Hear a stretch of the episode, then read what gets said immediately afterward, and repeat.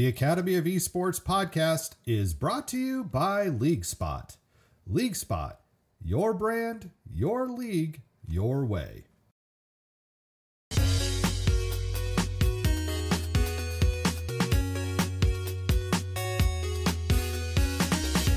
Welcome to the Academy of Esports with James O'Hagan. He's on fire. Boom shakalaka.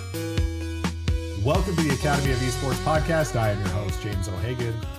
The Academy of Esports is powered by LeagueSpot. LeagueSpot, your brand, your league, your way. And this week I have the pleasure to bring in the head of education for the British Esports Association, Kalam Neale. Kalam, thank you for being a guest on the Academy of Esports podcast today. Absolute pleasure. Thank you very much for having me on, James. Uh, I, I, must add as well, we have recently gone through a, a slight name change um, from British Esports Association to British Esports Federation, um, which is is not is not common knowledge everywhere as well. So uh, good that it's mentioned so that that people are aware moving forwards. Well, uh, I'm glad that uh, that we're bringing that uh, right out here in the beginning after all the takes that we had to do at the start of the podcast, just for me to get the introduction right. But we will just muscle on. Uh, Kalam, for those of you who don't know, again, head of the uh, education for British Esports Federation.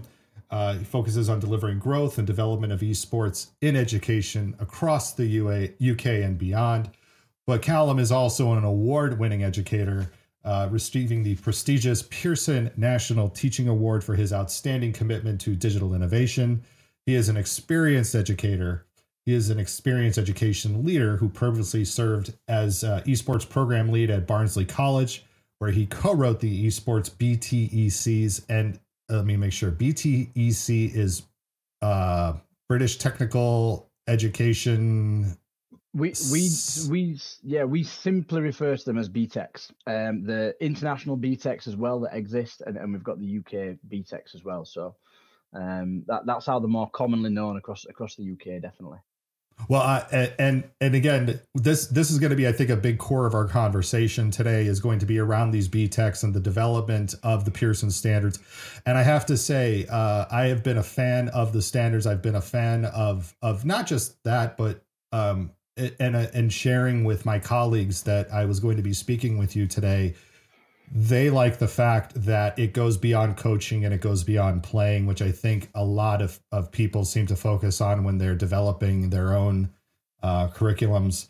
Uh, but again, uh, more about you. I, I, I have to talk all about all the amazing things that you do as well. Not just the writing of these standards, the co-writing of these standards, but also um, you served as the director of education at Strategic Esports Groups, trainer, and a podcast host at Pearson and governor at Barnsley College, and you are a NASEF fellow for the 21 22 academic year. But despite saying all of that, Kalam, we also like to get to know our people a little bit better.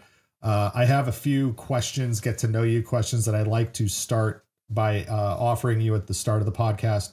So, first question that we like to ask is What is a game, and it doesn't have to be a video game, that stands out as having been important to you at some point in your life? Why was that experience meaningful? Again, as on top of all these things, I forgot to mention Kalam has also been a football coach, and we're not talking about the American style, and I am going to fairly call it football uh, since the World Cup just wrapped up. Kalam, uh, what is that game? Yeah, it'd have to be football for me. It'd have to be soccer, football. Um, it's, I think, sport and games. As I as I start to look at what I'm doing now in terms of my career and, and how how esports is is developing so so vastly in education i look at games and the principle of games and i think right back to early human time we play games. We you know as humans we like to play. And i think that's that's the basic principle. And i started to rewind sort of and look back at my childhood and and the earliest the earliest memory that i have of playing a video game was was born from my love of playing sport and playing football. And um, you know I, am such a, an avid fan of, of football and, and soccer uh, as I know it it's often referred to out in the states. And and I can remember being five years old playing Sega Mega Drive um, playing FIFA 95 I've still got my Sega Mega Drive. I've still got the control pad and the console here behind me. Um, and I can remember that that memory and that moment of seen something that I was passionate about in in the real world as such, and, and being able to play sport and, and consume sport and be a fan of sport, and then being able to do that physically on a console at home in my bedroom as a five year old. I have those memories of, of the game. It was on a diagonal pitch. You used to be able to run away from the referee when they were trying to book you for, for bad tackles, you know, and just, just these amazing memories of, of play and of, of exploring that world as a, as a five year old essentially. So yeah, I think that's that that when I reflect back, that was probably the moment where uh, this this love and passion really started. I, I appreciate that uh, football has such a good history when it comes to being translated over to um, digital sense, if you will, uh, into into video games. Uh, I I lament that rugby does not translate well over into that. Um, Second question for you, and maybe it's totally eccentric or maybe it's quite traditional. What is your superpower? What is that thing that you do better than most people, or what do you wish you could do? Tough, tough one. Superpower, I think, you know, I've I've got a four year old who is obsessed with Marvel and the Avengers, and I ask him the same question, and his list is like thirty superpowers long. You know, so um, I, I'm I'm well versed in that. But I think if I was to try and be realistic about my superpower, if you like. It it genuinely sounds like a bit of a cliche, but I actually just love my job and I love my job, and I think that's my superpower is that I'm passionate and I, am fortunate enough to to work in an area where where I simply love what I do and and I, I you know I enjoy listening to podcasts and um, one of the podcasts that I was listening to, other than yours, James, of course, as well. Um, I was listening to some episodes again this morning. Um, I, like the High Performance podcast, and and the host, um, Jake Humphries, recently posted about um, ikigai, which is it's a, a, a Japanese term, if you like, that is is about finding finding your ikigai. And essentially what it means is your reason for being and there are four key pillars. And this is only something that i came across recently and it really resonated with me almost like a superpower. And the four pillars that, that you need to hit are do i love it? You know is it something that i love? Does the world need it? Am i good at it? And can it pay me a wage? Can it pay me a salary? Is it something that i could do as a career? And and and when you hit all four that sense of purpose is just huge. And in reading this, I sort of went through it and I thought, I've been really lucky enough and fortunate enough to find that. And and the the sense of purpose and enjoyment that I have on a daily basis now in, in the role that I'm doing is just phenomenal. And I can see the amazing impact that that esports in education is is having now in the UK, but also on a global scale as well. And I don't know. Again, you say do you have a four year old? I have I have teenage children, and uh, maybe this too speaks a little bit to what you're what you just described. You said you said the icky. Did I hear? Did I say that? Ikigai? Yes, ikigai. Um, it is it is something that my kids, when I describe it to them, they go, "You have the coolest job." You know, and, and I don't know if your son is able to to do that, but yeah, I feel blessed now that uh, that I have moved from not that I didn't enjoy being an educator. I loved being an educator full time. Yeah Likewise, um, yeah. But the fact that now I get to focus specifically in on working in education and gaming, it's like, and we know it's needed, and we get paid a wage to do it. It's like it's one of the best things, uh, uh, honestly, when it, when you think about it through the pillars that you just described. Yeah, definitely. It's it's the, the principle. It's when I think about the work that I did at, at College, I worked there for 11 years, you know, working as a teacher, as a course leader, as a curriculum leader, and constantly working with groups of students. And that was the, the one question that they would always ask me is, you know, how did you know what you wanted to do when you grew up? And I, I was always like, well, I still don't know what I want to do when I grow up. The, the find that sense of purpose. You know, what's the thing that you enjoy doing the most? Go and do that, and and try and do that, and and throw yourself into experiences where you're going to learn and you're going to develop and you're going to meet new people and you might be slightly out of your comfort zone. But ultimately, I think when students choose to study something and they get to that age where it becomes a choice, that's the advice that I always give them is try and choose that thing that you're going to enjoy because if you enjoy the work, you enjoy the study, you enjoy the research, you're going to get better results you know you're going to enjoy the job. And then at the end of that you might achieve a better grade a better qualification and ultimately then you can go and progress into a role where somebody's able to employ you or you're able to set something up for yourself where you can put those skills and that knowledge to the test. And then that that to me is always the dream that i'd try to sell to anybody around can you do something that you love and can you go and get paid for that? So yeah it, it, totally resonates with me that it's it's not superpower. To me it feels like a superpower. I think if i had to have one of the superpowers that my son described it'd probably make life a lot easier if i could fly as well. That would be like and i mean like quickly you know? Fly somewhere not just float quickly. around. Maybe transport. That that'd be that'd be amazing. Okay uh, and third question name a song whenever it hits your speakers, you're going to sing along to? Wow, t- again, tough one. I, I, I, love music. I've I've played the guitar since I was eight years old.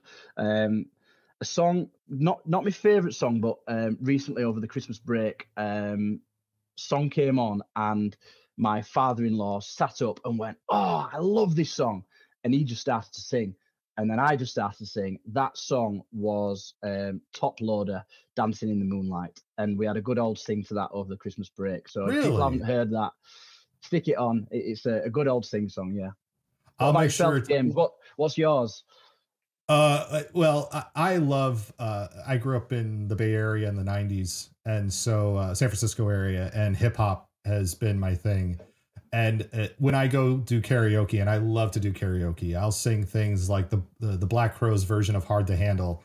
Um, but I also do a lot of rap, so I'll do uh, "Young MC Bust a Move" is the number like people who were at the NACAD conference last year got to see that. Who who the folks who went out and saw it. So I need but, to see this as well.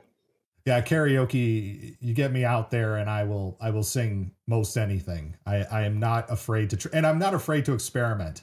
And I will be honest, not every song that I ever karaokeed ever turned out great. So yeah, I know that feeling. I can feel a uh, duet coming on here. uh, what is one thing about your field, our field, the thing that we do that surprises people when they first hear about it?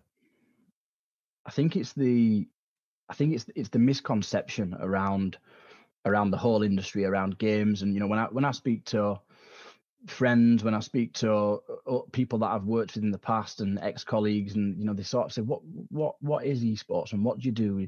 What do the students do? Do they just sit around playing games all day?" This is it's one of the things that parents think. The first time that we, it's, it's probably the the most common question that I get asked, and it's probably the most common thing that I describe is, "Is this just playing video games?" And I'm sure every esports educator is the same. Is that that's that's the sort of barrier and that's the thing. But then the, the the thing that surprises people is when you then start to unravel exactly what this word esports means what that involves how that links to education the ecosystem the careers not just in esports but the other careers that either support e- esports or that as a result of being part of esports and education that you can then go on into. And and that just blows people's minds and, and they don't sort of really understand it. And I had a, I had a real recent experience of um, I, I, delivered a session at a, at a, at a conference and um, there's a lady waiting off off the stage I came off and she said she said I just I just can I borrow you for a second? Yeah yeah of course you can. And she said she said I'm that mum. She said I'm that parent. I've literally just had a conversation with my 16 year old daughter telling her that she's not going to college to study an esports education program because I thought it was just sitting on a settee, a sofa, playing games all day. She said, I've got family members who are unemployed, who that's all they do. And and it's and it, they've got a really sort of inactive, toxic lifestyle. So she associates video games with with that element. When I was able to speak to her and break down exactly what this is, she, she sort of said, well, thank you for for breaking down those misconceptions. I'm going to take my daughter to the college next week so she can go and, and have a look around. And I, and I, and it's those moments that I love being a part of when when you, you see the light bulb in in the parents, in the careers advisors, in the senior leaders in the schools, whatever it may be. And then I think the other element to that is then when you actually see it live in person, and I'm not talking about you know the grand scale that we see on TV and the the millions and millions of dollars that we hear and the viewership. When when those parents then see their sons daughters in that environment in a physical space with a stranger and they're sat in the comfort zone with a headset on in front of a screen and they start to communicate on a level that the parents haven't heard them communicate on this level in a while and they're doing it with total strangers it, it totally blows their mind. And, and i think that those it's those little moments that that are so rewarding and that you actually then start to see that that's the surprise. That's the thing that really really surprises people i think.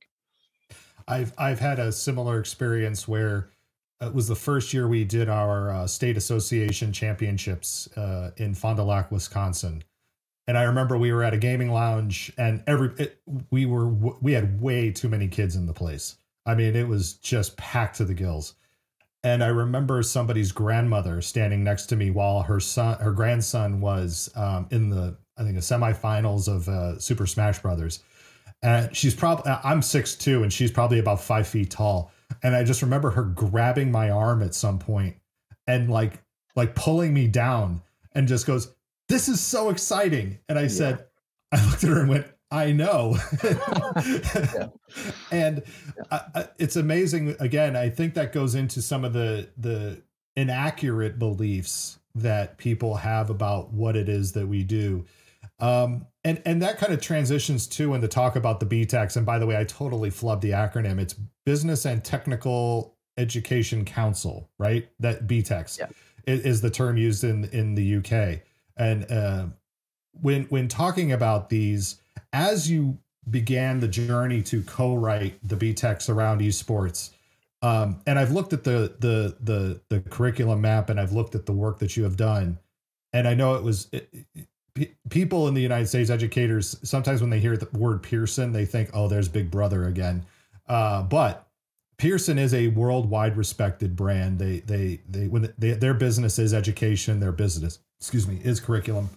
Um, as you started down the journey with your co-writers to put this all together, were there things that surprised you even as you were starting to again peel the layers back of of what this all potentially meant? Because again feedback from my own colleagues was i love the fact that you're talking about this because this is not just about games and this isn't about coaching. This is about so much more than that yeah d- d- definitely and and that that whole journey and and from the the early stages of the concept of developing the programs and, and the ideas meeting the students, you know, get, getting that feedback from the people that were in our education system and understanding where there was a gap and what they needed, what the void was. You know, we've, we've got globally, think the millions of people that are involved in games and that play video games, but the only really option that we had as students for progressing from high school into games as a career was to be a games developer. And not everyone who's passionate about video games wants to be a games designer games developer. That exists already. That's a career already. That that's a fantastic thing for people who want to do that. But what we found was that lots of students were sort of moving into that because they had this passion and then finding that it's not really for them and they don't really like coding and it's not it wasn't the thing they wanted to do. So th- there was a the, there was a moment for me when we were looking at curriculum development and, and ideas and I was, we were speaking to colleagues and and you know, I, have sent students to the United States for, for years on sporting scholarships, traditional sporting scholarships, and you know there, there are certain things that have to be achieved in order to do that. One obviously is around performance, but then the other element of that is the academic rigor that's involved. So we're very mindful of that, and we noticed that US colleges and universities had started to offer scholarships and, and then that coincided with we had a university in the uk that launched an esports degree so there was a definite void, a definite gap. And as we started to explore that and and move into, you know, actually what what is this ecosystem and, and what is esports and what are the job roles available in, in the UK where anything that's done in in education where we're we're governed by Ofsted who are who come in and they'll they'll inspect schools, they'll inspect colleges. You have to meet their regulations and, and you know there are funding regulations that have to be met in order for students to be on programs. And in in the development of, of the curriculum, we're very mindful of that framework to make sure that the intent was there, that there was a clear intent about what this curriculum is and and the, the purpose that it serves, not just for esports, but for the, the wider e- ecosystem around STEM careers, around business, around health, well-being, traditional sports, and then the creative subjects as well. And the esports is the thing that ties all of that together. We then have to think about how this is going to be implemented. So how will this actually be delivered? Who's going to deliver it? What support will they need in order to deliver that? Because esports education until this point wasn't a thing. So we we still haven't got yet in the UK because of the timescale any students who've studied esports at college, who've gone to university and studied an esports degree, who've then gone on to become an esports teacher and then are now teaching esports. We have a hmm. huge need for esports teachers now because of the growth. And and then that relates to the final thing, which is impact. And that's one of the final thing that's measured is when a student studies this program, what's the impact? Where will they go? What will they do? Where will they progress? And that can be into technical careers. So it could be things like apprenticeships, it could be into jobs, and also an eye on jobs for the future, skills for the future, skills gaps, and then university careers. And at the point of writing the qualification, there weren't a huge range of university esports degrees. There are now. We have over mm-hmm. 40 just in the UK, um, and that's growing every year. We've, we've, we've, got people that are creating degree programs this year as we speak in the UK. So that's growing. Um, but it was very much about about looking at that journey and and the the elements of business, STEM, esports, creatives, sport, so that students can study esports. Esports can be the thing that they love, that they're passionate about, that they enjoy. It's the vehicle, but they don't necessarily have to stay in esports once they've studied this. That might be the thing that inspires them, that transforms their educational journey, that then allows them to go off and work in business or sport or STEM or media or production or events or wherever that may be. And, and a real a real focus on the skills and the transferable skills that we can develop while students are on these programs to, to try and help them on their career journeys. And and looking at this too, I mean, I remember interviewing it, it, was it was Staffordshire, which was the first college in the UK to offer the scholarship or the programming, I should say. It's hard to believe that that was almost five years ago now. Well, it, it feels like yesterday. It feels like I just started this podcast. Uh, and again, don't look at the old episodes, uh, especially the first couple of ones where I look like I'm in a hostage situation doing a negotiation with myself. But um, you know, it, it's also too important, I think, that to realize that the the the path that you took isn't just you going out and writing a curriculum. This was something that was blessed by the British government. It, the British the British Esports Federation is is set up by the the government itself. It was blessed by the by the UK government. Um, you have you have I think when it comes to expectations of this of this certificate, it isn't just that you're providing curriculum, but as I looked at it, there was different levels too in the curriculum of of of qualifications, such as just getting a certificate where you've you've got a basic overview, you know what's going on, you, you know the basic games, but then the granularity increases at every. I think it was four different levels is what I saw in in the in the curriculum. Is that correct? Yeah, we've got a we've got a level two curriculum that then acts as the the the progression into the level three, and then at level three there are four different sizes within the level three as well. Yeah. Yeah. I mean, this is the if you if you haven't looked at it, and I'll make sure to link to all of this. Um, there's actually a PDF that Kalam sent me that is incredibly. You look at it and go, "Oh, it's just a two-page PDF," and then you realize that everything is clickable, and then the rabbit hole begins, and you start falling in, and you have to dig yourself out and go back, and then you're falling into another one. Uh, but it, I think, as far as curriculum goes, the breadth of it and I think the scope of it is very admirable uh, in all of this, especially when you talk about the physical um, exercise components. Uh, that is something I know that we really wanted to talk about today. The role of, of physical fitness in gaming and esport. Again, you being a football coach by you know as well, having that background. Where what role should there be of of physical activity and fitness in in all of this? Obviously, like I said, the the the B the BTEC has its own uh, course or or material things that you're expected to know. So obviously, it has a huge imp- impact, I would say. Yes, and it, it, it comes down as well to to addressing some of those misconceptions. And, and when when we were going through the development of the qualification, we were we were very clear that at all sizes, um, around the mandatory units. So it has a number of optional units that centres, depending on their background or direction and or expertise, they can opt into more of the sport units or more of the event units or more of the creative and production units, etc.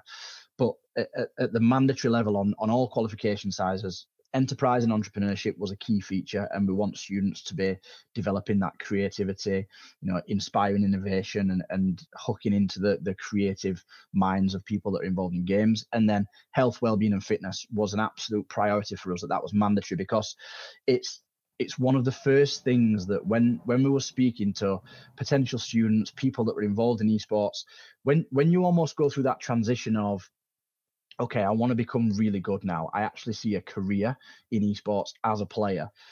An awful lot of people that we speak to, they said the first thing that dropped was the time that they had or the time that they prioritized on their well-being, on their health. You know, we hear that term that we grind, we spend eight to ten to twelve hours a day, we're, we're eating, and th- and this is the stereotype. You know, this is the mm-hmm. stereotype. This is what people think. They think of a dark room with the blinds closed, with cans of energy drinks and sweets and chocolates and teenagers locked in the bedrooms, isolated from the outside world. It's the opposite of that. You know, high performance esports is the opposite of that. And when we when we look at the professional treat teams and organizations, performance it is is much more than just the technical or tactical ability that you have to play a game in esports as it is in traditional sports. Clearly, there isn't as much need as in a physical sport for you know cardiovascular endurance and muscular strength and these different components of fitness but we promote esports as part of a balanced lifestyle. You can become addicted to sport you know. Going for too many runs and, and becoming addicted to being a marathon runner can be bad for your health. Being addicted to video games and, and spending too much time on video games can be bad for your health. So it's about balance it's about moderation and, and we're not trying to through through this module and through this unit, we're not trying to make students into athletes, into you know weightlifters or into marathon runners. What we're saying is we, we need you to understand sleep. We need you to understand the importance of a balanced diet. We need you to un- understand components of fitness and, and your body and how how you're feeling might be a result of your sedentary lifestyle. That mm-hmm. can then have a negative impact on things later in life, such as the onset of cardiovascular diseases. It can have an impact on performance. And it's one of the things that some of the students that come onto the programs, they don't necessarily connect the dots straight away. We have some students that have come onto these programs that are already involved in sports, so they understand that because they, they might be a, a, a, on the way to becoming a, a football player or a boxer, or they might be in the basketball team as well alongside esports. But some of the students have never been a part of a sports team, have never done physical activity in their lives, and it, it's what we what we don't want to do is shock them by saying you're gonna you're now going to do loads and loads of physical activity.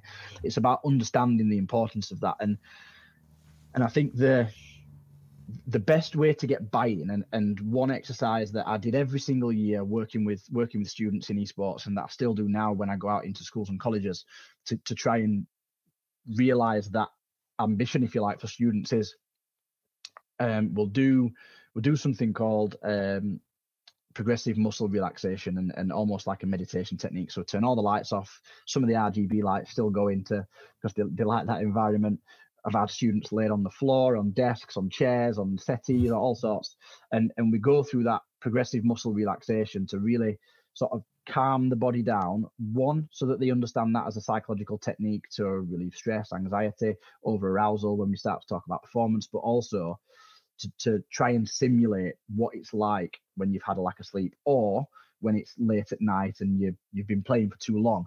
And then I throw them straight into a game. So for example, they might go straight into a game of Fortnite and I'll say, right, PC's off. I'm now going to time you. You've got to turn the PC on, you've got to log in, you've got to get into a game. And when you get your first elimination in a game of Fortnite, put your hand up and I'll write it on the board or I'll make a note of it.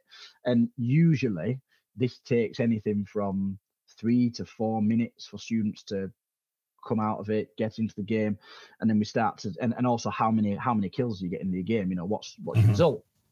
So we do that, And I ask them, "How did you feel?" And they say, "Oh, I'm tired. I might be bored. I might feel drowsy. You know, I'm, I, I don't feel great, whatever." And then what I do is I say, "Right, come on, out your chairs. We're going outside and we're going to walk up some stairs, or we're going to do a lap around the campus, or we're going to do a, a quick two minute circuit in uh, of something, whatever it may be. Um, where where I worked at Barnsley College, we were on the fourth floor of a building, so I literally made them walk downstairs, walk outside. I said, right, get back to the classroom as quick as you can. So we had 20 students running up the stairs. I said, right, how do you feel? Oh, I'm tired. Why are we doing this? You know, and then I said, right, same task, go. And the results were amazing. Like I'm talking like within a minute that they're, that they're on, they're in a game, they've got the first elimination, students are getting more kills. And I said, right, can you see the difference?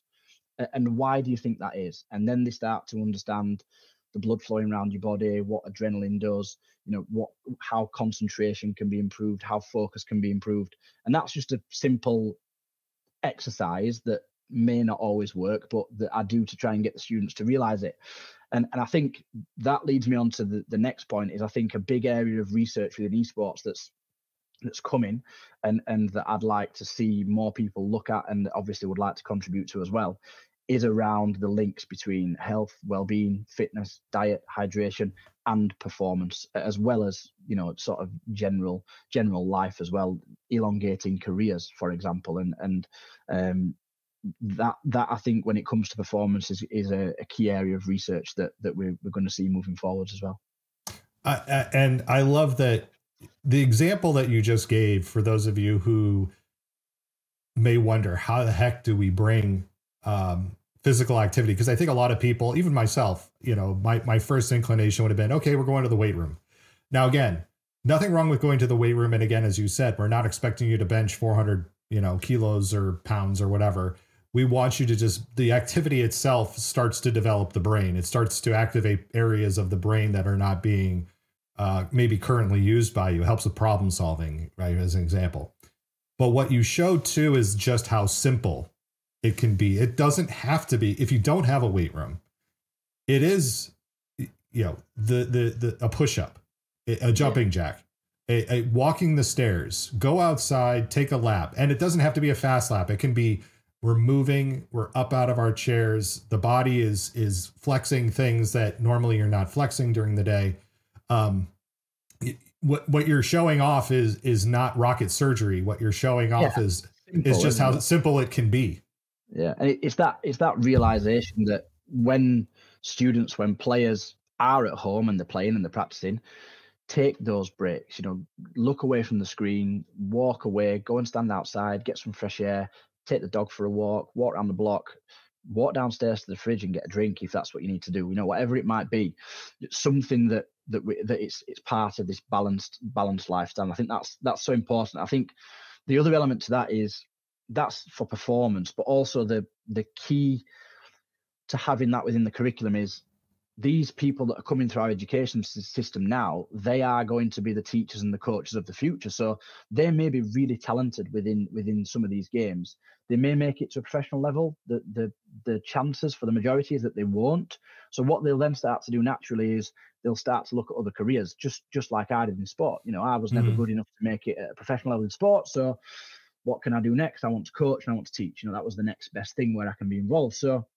I think that's natural in esports that we're going to see that trend as as students come through esports education programs. They'll want to stay in the industry, and then teaching and coaching is is the next natural step. And I think if we can educate them now on these principles, then when they become the coaches and the teachers of the future, and they're working with players, they have that understanding. And and then when they're working with these performers and and and people that are involved in esports whether that's at performance level or whether it's at grassroots level that message is is being shared and i think it's esports is so different to traditional sports in in when we're looking at the the components of gameplay and performances yes we've got that technical and tactical aspect but as coaches as teachers do we understand our students do we understand our players do we understand their emotional age? Do we understand their psychological age? Do we understand the difference between their chronological age and their in-game age? You know, how long have they been playing this game versus how old are they? So, some young people that come to us, they look like 25 years 25 year olds in person, but actually we've got no idea about their past or their background, socially, emotionally. They may be 10, 15 years behind how they look. So I think as that that whole piece around health, well-being, fitness, mental health, nutrition, psychology, so important that for anybody who's who's going to work within this industry and and is going through this academic background that they have that level of understanding to be able to fully support and, and address the need i think and i we we the, there the, I we could probably do a whole series of ep- episodes on all the aspects and the parts of of the BTEC and the qualifications. But I really, what I'm going to make sure to do again is uh, the link the PDF because it doesn't just go into the educational side. You have a whole section for parents. You have a yeah. section for uh, well being. You have a section for women, uh, specifically about women in esports. Um, all of this is is such is such high quality. And Kalam, you, have done such a, a, wonderful job in the short time that we do have to to to share all of this. And I know you've got your own podcast where you go into a bit more a long form. Uh, again, the I think it's the it's the Pearson Esports podcast. Is that correct? Yes, thank you. Yes, on Spotify. Please go and check it out. Uh, it's nowhere near as polished as James's, but uh, I'm in that learning process. So yeah, please go and check it out. Any advice, welcome. And um, any other anything else you wish to promote or share with us uh, before we get out of here today? Um, I, I just you mentioned women in esports there again. You know, just a massive shout out. I think to to the the rest of the the team at British Esports as an organisation, and I've recently moved in full time as of 2022 into this role and the amount of things that the, the team get through is is truly astonishing and, and truly amazing. So just a big shout out to the rest of the team at British Esports. The work they do is amazing. For anybody out there who's hearing about us for the first time or is hearing about these things for the first time, please check us out on social media channels, get onto the website, have a look at the resource that, that I've shared with, with James. And and again, I would say please get in touch. In terms of women in esports, again, you know, the the the team there, they've they've they've done some amazing work around really creating not just for women uh, you know that's the title but this is all about inclusion diversity equality accessibility a really welcoming community in esports for women for marginalized genders to provide a, an inclusive space and and so much so that they've they've just um, recently won most inclusive esports initiative um, at the women in games global awards as well. So huge shout out to the team involved in that as well. Amazing work and and another thing too for those of us like obviously uh, you know Kalam being with the British um, Esports Federation, uh, do not be afraid, Americans. This is it translates. Everything translates. So. Yeah.